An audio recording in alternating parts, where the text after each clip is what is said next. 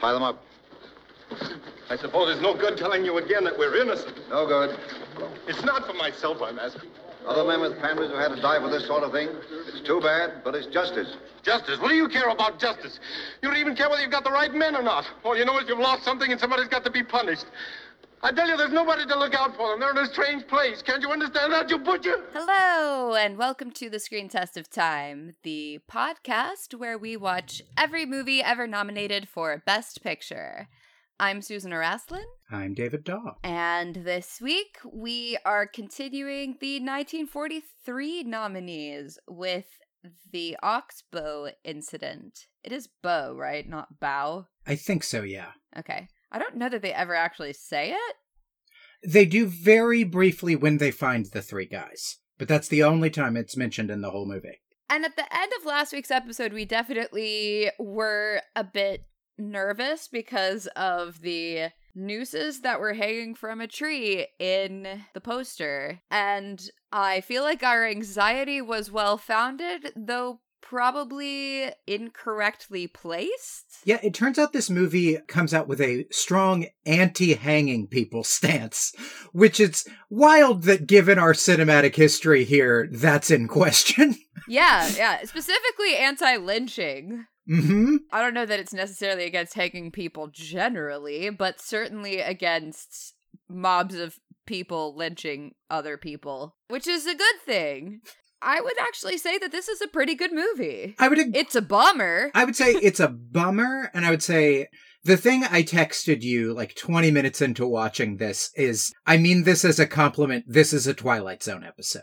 Like, this is just straight up a morality play Twilight Zone episode about the dangers of mob justice and like what it is to be in a society that is ruled by laws. The downside for it is it's one of those final season of Twilight Zone episodes that's like a little too long and doesn't actually quite have a story to fill its full running time. That's my major criticism of this movie is it's 75 minutes long. So it ain't long to begin with. hmm and the first 25 minutes could happen in 5 minutes. This would be a fantastic 44 minute, hour long TV episode of The Twilight Zone. Absolutely. There's easily that much good stuff in here. The pure plot is two guys ride into a town and hear very quickly that there's sort of a cattle rustling problem, and then hear that a local rancher has gotten shot and killed. And almost immediately they get caught up in this mob that's going to go right out and try and find the guys that did it and kill them. And they immediately go, boy, that sounds like a terrible fucking idea. But if I'm the person that says out loud, that sounds like a terrible fucking idea, they're going to hang me. Right, because they just rolled up. They're strangers in the town. You then spend this time getting introduced to all these figures in the town, a like army major who wants to relive his past glory in the army. David, there's something actually really important here that has to be pointed out, and which I think is pretty brave given the period in American history that this movie came out. Mhm. He's a Confederate major. He is wearing a Confederate uniform with a hat that says CSA on it. And like this is very clearly post-war, so he's just dressing back up in his Confederate uniform. Yeah, it's 1885 in Nevada. He's not even in the South. Yeah, he's just reliving his glory days of having fought for the Confederacy and is trying to push his son, who he thinks of as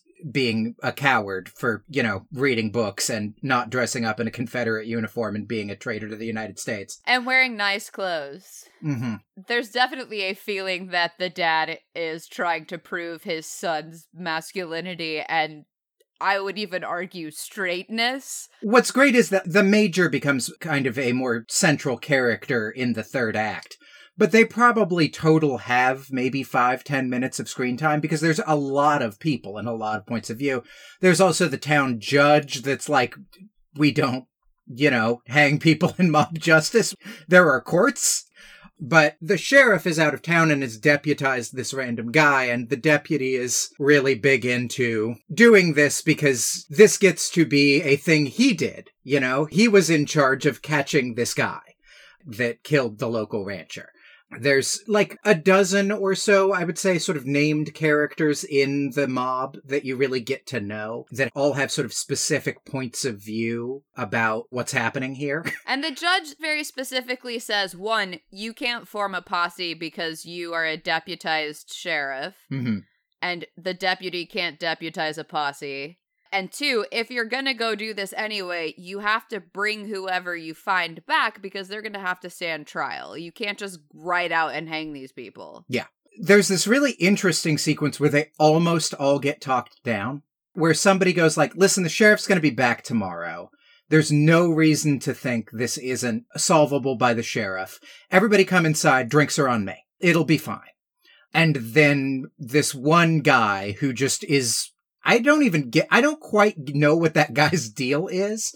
The guy who just, He just loves hanging. he just really loves hanging people. And loves it. the major both talk him out of it. Really, and I think this is a really interesting choice, managed to talk everybody back into it by, you're gonna be big damn heroes. We need to do this. We're gonna be the ones that save everything. Like, the sheriff isn't gonna do it. It's gotta be us. We're gonna be the ones that restore law and order and fix everything. And everybody goes like, hell yeah, and rides out. Well, not everybody, but the mob in general rides out with a hell yeah, with our protagonists and more sympathetic characters going, uh, so we're fucking doing this. Okay, great. Oh, there's also an important character to boosting the morale to do this, who is Ma Grier, who is played by Jane Darwell in a complete about face from her character in Grapes of Wrath. She was the mom in Grapes of Wrath, so she was very sympathetic and very quiet and very long suffering. And in this, she's playing a not so subtle butch lesbian who is just down to be a cowboy and go and hang people. hmm And she rides up, and then they're like, Well, Ma's here. We gotta go now. Yeah. Like, I do love how much it is that she is Ma to the entire town. Everybody becomes a teenage boy trying to impress their mother Yes. when she's around. and she is very, very butch, which I also thought was really interesting. There's a lot of very subtle stuff in this movie that I don't think is us reading it from 2020. I mean, from 2020, it's not subtle at all.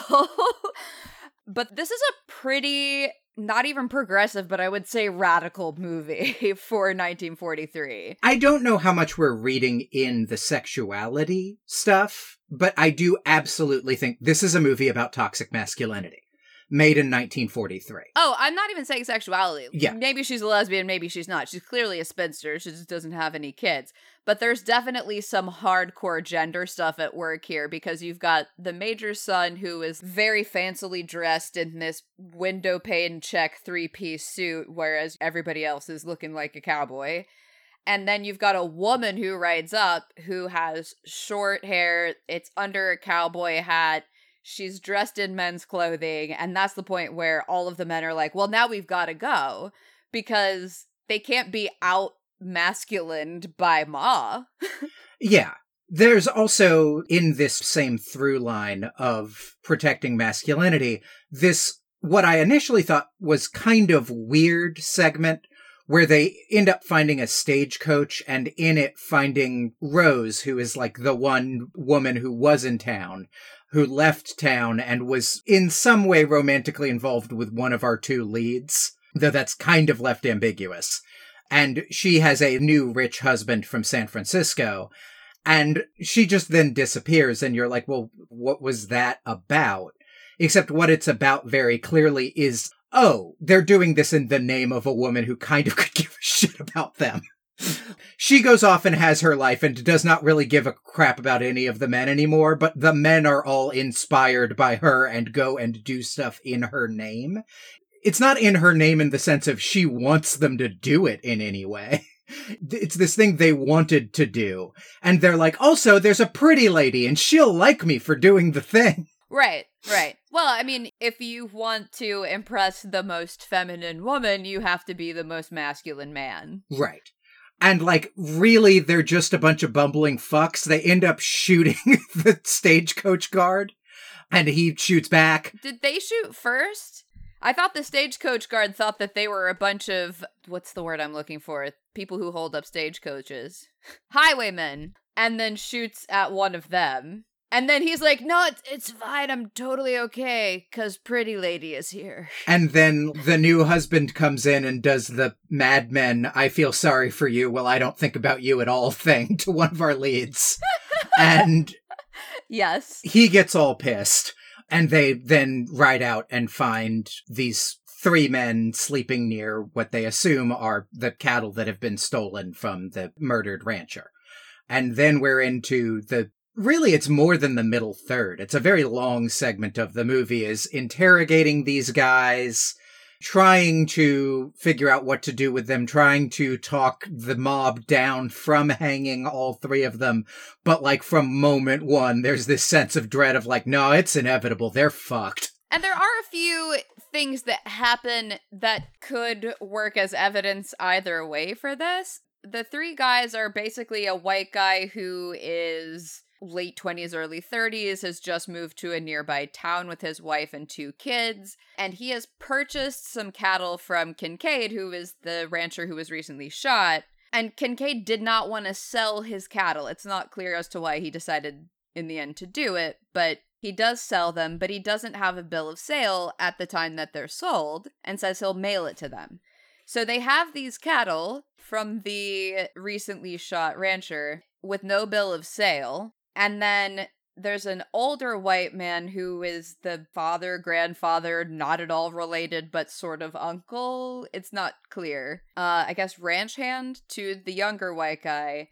And then Mexican guy who is at first totally silent and pretends like he can't speak English. And then it turns out he can actually speak nine languages but they find Kincaid's gun on the Mexican guy who says that he found it in the road. And the white guy says, no, we really did find it there. So all of that is kind of against them. And then also the old guy has some level of dementia and all of this threatening stuff going on, ends up making him give a false confession. Yeah. On the other side of that, there is a letter that the young white guy wants to write to his family because he's never going to get to say goodbye, which he writes and then gives to is it it's Davies, right? Is the old guy in the posse who goes along to sort of try to be the voice of reason and then fails. Yeah, he's the bar owner in town, right? Yeah. mhm. Yeah. He reads the letter and he thinks that the letter actually would be at the very least character evidence that they didn't do this. But then the rancher is like why are you reading my letter? How dare you? That's not for you. Don't let anybody else read it, which was so frustrating to me. But I get it. Right. When you eventually hear the letter, the letter is such a, oh, this is what's going to end the movie, isn't it? thing. One of the things that makes this a Twilight Zone episode is it's weirdly predictable. Yes. Everything that happens is like, oh, of course. Fucking of course. Yes, of course, of course. But in a really satisfying way, the moment this letter is brought up, you're like, oh, it all ends with them reading the letter, and the letter is just heartbreakingly fucking terrible. Like, just lays it all out. But he does keep going, that's for my family. You don't get to read that. That's not for you. right. And Davies keeps going like, God, if only somebody else would read this, they would get it. But nobody else really wants to. They finally, after some sort of more circumstantial stuff happens, I think the last thing is they find the shot rancher Kincaid's gun on the guy. And then the major is just like, let's just put it to a vote. And the vast, vast majority of them vote to hang everybody with Davies, who has the letter, and our two leads that rolled into town in what I found to be a surprisingly effective moment.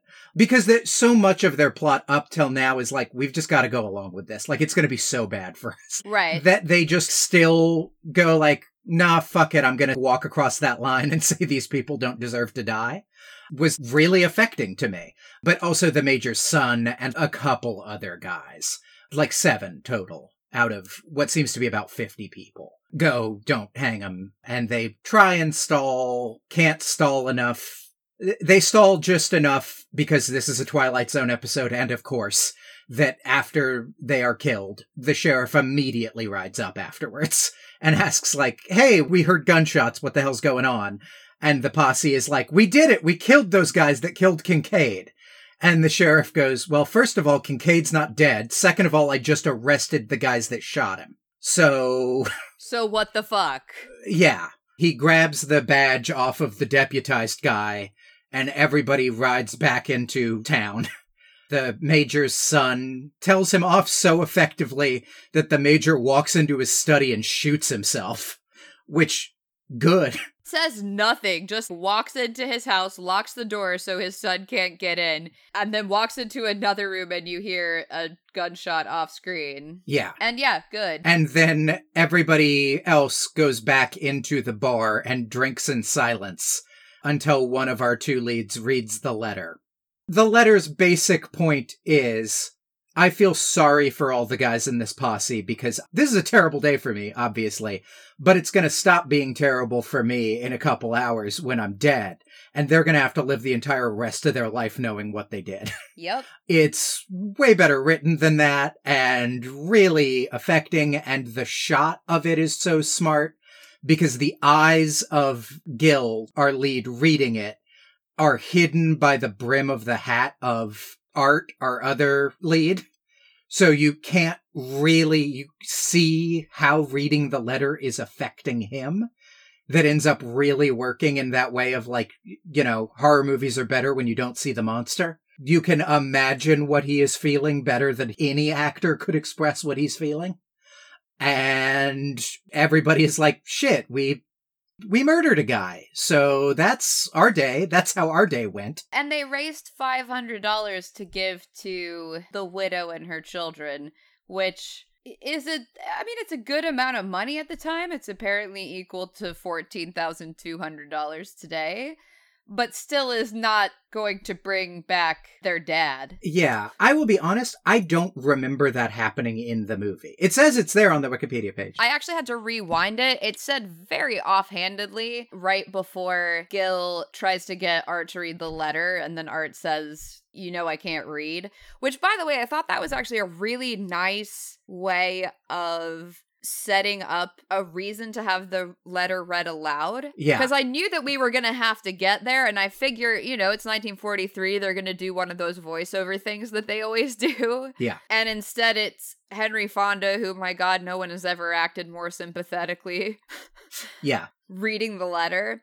And I, I really have a lot of complicated feelings about Henry Fonda, the man, because apparently he was a horrible narcissist, terrible father, terrible husband, etc. But the fact that this was one of his favorite movies he ever made, and he has so little part in it. I mean, he's ostensibly the lead, but it's really an ensemble piece, and there are long stretches of time where he basically disappears, or he has one line and everybody else has one line too. It's one of those things where you can really tell this is based on a novel because they're the main characters because they were the point of view characters in the novel, you know? Right. But in this, the camera is the point of view. So they sort of weirdly disappear for long stretches where they are acting as audience surrogate observers, but you also just have an audience. So Yeah. the other reason I did not catch that $500 thing is that to me, the thing that's so affecting in that last scene is Peter Fonda getting up on his horse and the other guy going like, well, where are we going? And Peter Fonda just going, he said he's got a family, didn't he? He said they don't have anybody to take care of him, didn't he? And then just rides off. and you're like, fuck.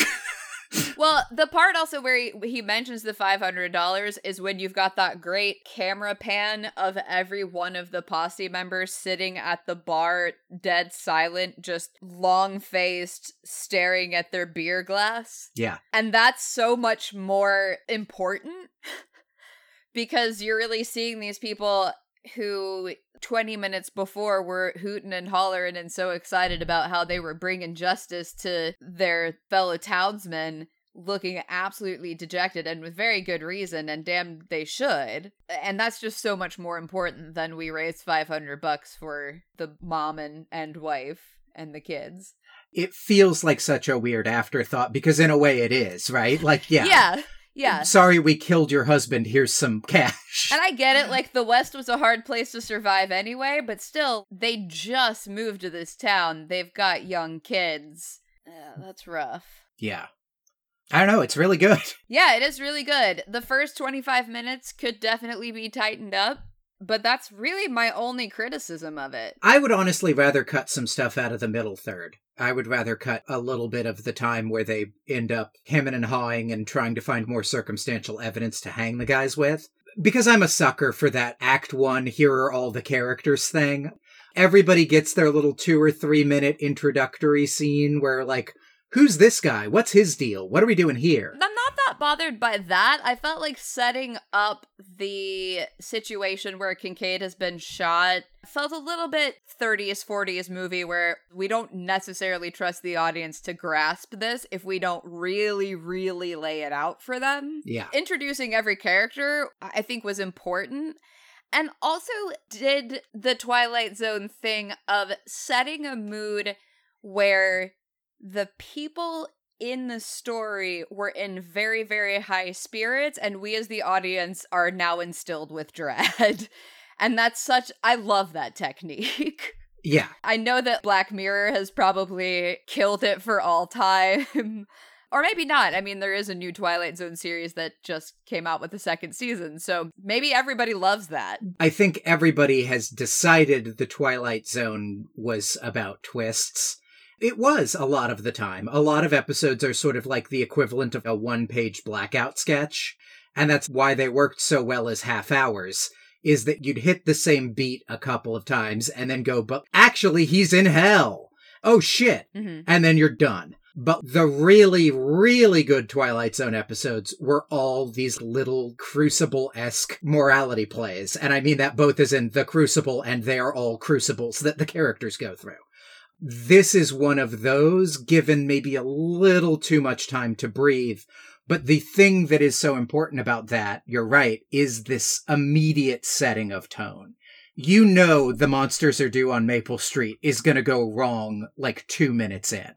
Because otherwise, why are you watching this? Right, because if it's just totally lovely, there's no story. this does that so well. They ride into town and just immediately the bartender basically doesn't accuse them of being cattle rustlers, but goes, just so you know, nobody in town who could be the cattle rustlers has shown up except for you. And they go like, what did you just fucking say? And he goes, not saying you did it, just saying that's the kind of town this is and that's where everybody's at right now. right. And you just immediately have this sense of how is this going to go wrong? And a little bit the problem with it is it's then an hour before something goes wrong, really. Like that the hanging happens about 10 minutes before the end of the film. And there is just a really long stretch of oh, are they going to do it? Is it going to happen? Is it all going to go wrong? And it does a really good job, I think, of filling that time, but it's just not quite enough story for the container it's in. It just has to stretch for time a little too much. If it weren't for Casablanca, this would be like a strong favorite for best film of this year, certainly so far. And it has that same Casablanca thing of it feels like a weird miracle this is as good as it is. It feels like some guys just sort of got together and went like, yeah, this is a Western. Bunch of guys go out and, and think they're going to get justice done and then they don't. Let's grab some people, go out, film this in some valley in Central California and be done with it and put it out. And then come back and look at the dailies and go like, oh shit, this is really good actually. I definitely think William Wellman, who is the director, did an excellent job here. The way that it is staged, the way that you frequently have people who are sort of on one side or the other, and it's very clear who are your kind of good guys and who are your bad guys, even though that a lot of times you have your good guys are quiet and your bad guys are like, woo, let's go hang somebody. And also noticeably putting the major outside of all of those characters. I feel like this movie was a very good indictment of Jim Crow without making it obviously about lynching black men. Because the guy who is really into lynching is the guy who is literally in a Confederate uniform. And the moral of the whole movie is lynching is wrong. Right, and the like one black actor in the film is playing a man of God that the people of the town constantly look down on and shit on and make fun of, who is the only person with absolute unquestioned moral clarity throughout the entire film.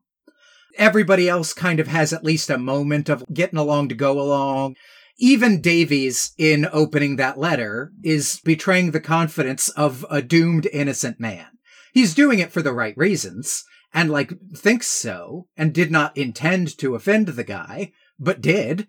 Sparks, who is, the town is making fun of him when they say, Do you want to go along and give them their last rites? But that's why he goes along. he really wants to be there because he knows what's happening. He sees the writing on the wall here. Yeah. He is only able to fight it in so much as voting with the people who want to spare the rancher and the ranch hands, but he does it in a very non-violent way. hmm There's a shot when they meet up with the sheriff, and you realize that you have about a dozen named speaking role characters, but this posse is about 25 people large. hmm And when you've got seven people, I think is the number that end up voting to spare them against all of these other bloodthirsty, hyped up, armed, ready to go people, what are you going to do? Yeah. It's really well directed. The performances are great. And Wellman actually directed Wings and A Star is Born. And I think if there's one thing that is consistent across his work that we've seen, is that he's great at getting good performances out of actors. Yes. But I also think, one, there are a lot of showy shots in this that I think I've concentrated on maybe a little too much. The cinematography in that last scene in the bar is great. The cinematography in the morning where they actually hang them is fantastic. But I think the day to day work of you've got this posse of 25 guys, the vast majority of them look pretty interchangeable. And yet I am never confused by who is speaking or what is happening. I'm never confused by all these interchangeable white guys is so difficult. hmm And we've watched so many movies that have completely failed at that. Oh, absolutely. And this movie would completely fall apart if I did not have absolute clarity about, oh, right, this is the guy that has this nuanced view on the morality of what's happening right now. And that's the guy that thinks this thing. I mean, again, I think that's really down to directing because he's making sure that every actor has something that they have latched onto in that character to really define them other than just their lines. But it's always rooted in the text. It's not like, yeah, just have a weird quirk that you do. Yeah. It's really good. The cinematography also, I think, is excellent. And it's the same cinematographer who did How Green Was My Valley, which was a garbage movie, but had some really sweeping cinematography in it that just felt so out of place in that film and which really becomes of a piece in this. Yeah. The problem with that movie is it decided it was the story of a town and then did a really good job of shooting the story of a town. And then it turns out that's a really fucking boring movie unless there are people in the town that you care about. Yeah, it's actually the story of a family and their family story is really boring. Mhm. So, as far as rating this film, are we ready for that? Yeah, I'm at like an eight. Yeah, I think an 8 is solid. I mean, and really, again, my only criticisms are the editing. But mostly the editing is quite good. It's just those 25 minutes at the beginning for me. I mean, it's just pacing.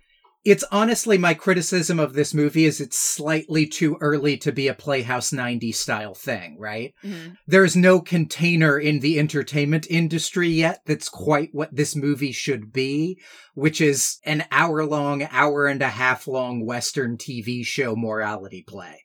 In about 10 years, because of things like this, that's going to be all that television is for a decade. Right. It's a little too short to really be a movie and not quite enough story to even be that short of a movie.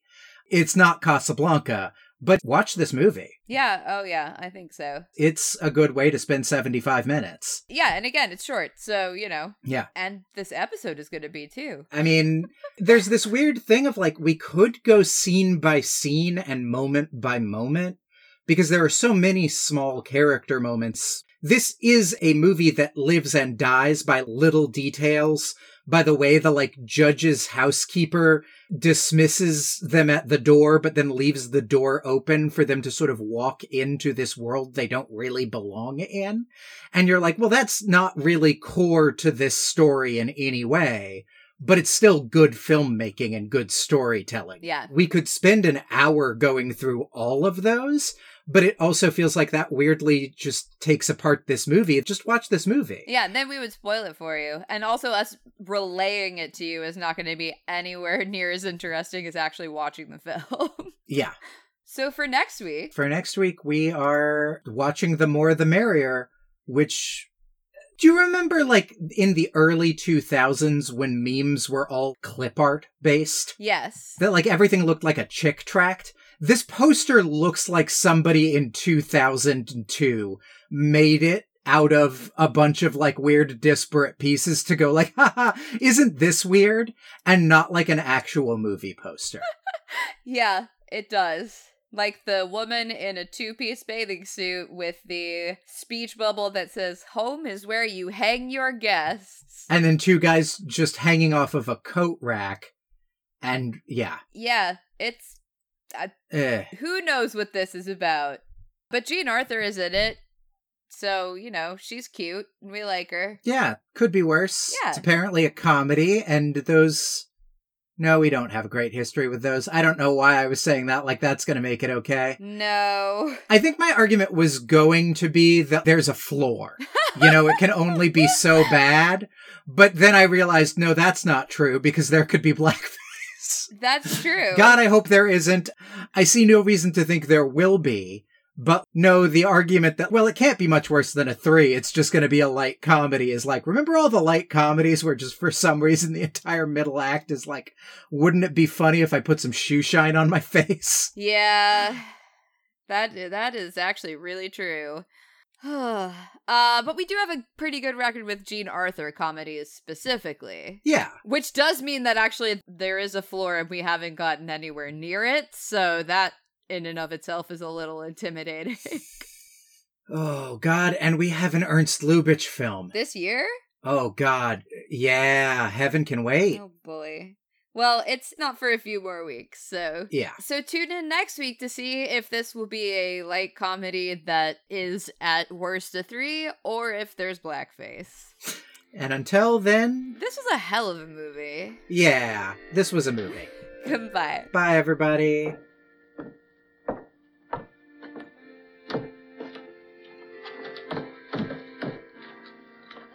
Where are we going? He said he wanted his wife to get this letter, didn't he? Said there was nobody to look after the kids, didn't he?